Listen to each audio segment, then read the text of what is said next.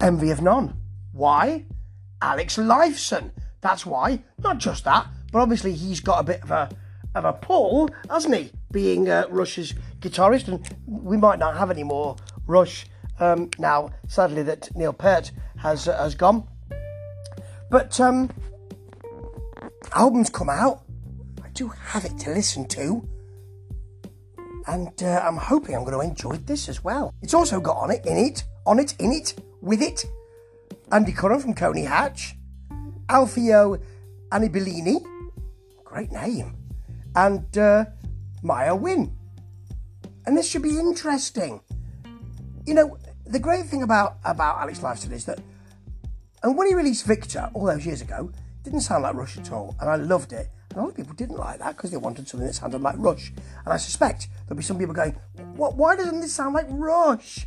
Because Rush sound like Rush. And Alex, Alex Lifeson, with Andy and with Alfio and with Maya, sounds like Envy of None.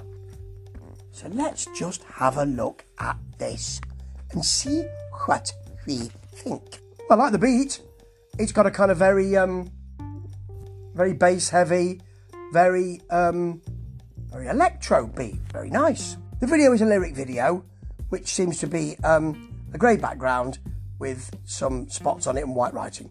So we don't need to be too concerned with that. It's the music that we really want to know about, isn't it, eh? Blimey, I think I've hurt myself doing that. Now, the, the, the vocals are very kind of floaty, lyrical, li- sorry, lilting. Well, lyrical as well, but lilting feel. Now, if it's a sort of goth-touched kind of track, I won't be as interested. But let's see what happens, eh? By the way, on the video, we have either side of the... Uh, The, a red planet, it looks like the planet is in turmoil. We have a sort of um, hostess on either side with what looks like a a tray with a mobile phone on it, which I quite like. This has a kind of indie post-rock feel, so the guitars are minimal.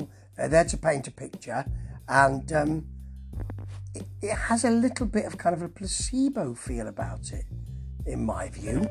It's no bad thing, really. What works really well is a kind of breathy vocal from Maya, with the or from Maya telling us you're a liar. So you've got the the kind of um, juxtaposition of that is really nice. Well, the track picks up some kind of sort of needling synths, like it really kind of um, disconcerting feel to it, as if it's building towards something that we might not like.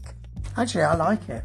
It um, it doesn't come to a sort of conclusion, really. It carries on with that lilting, lyrical sort of goth-touched, indie-touched, floaty feel. I like it.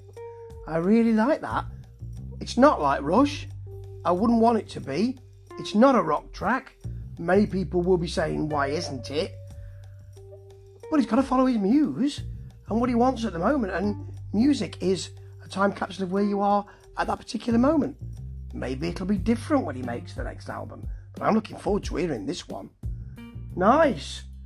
For everyone concerned, this is not Alex Lifeson's group, although his name did come up first. Well, you know, marketing and all that. Still, well done all. Nice one. Yeah, I like that. Envy of None? Well, I think it will be the envy of quite a few. Ta-ta.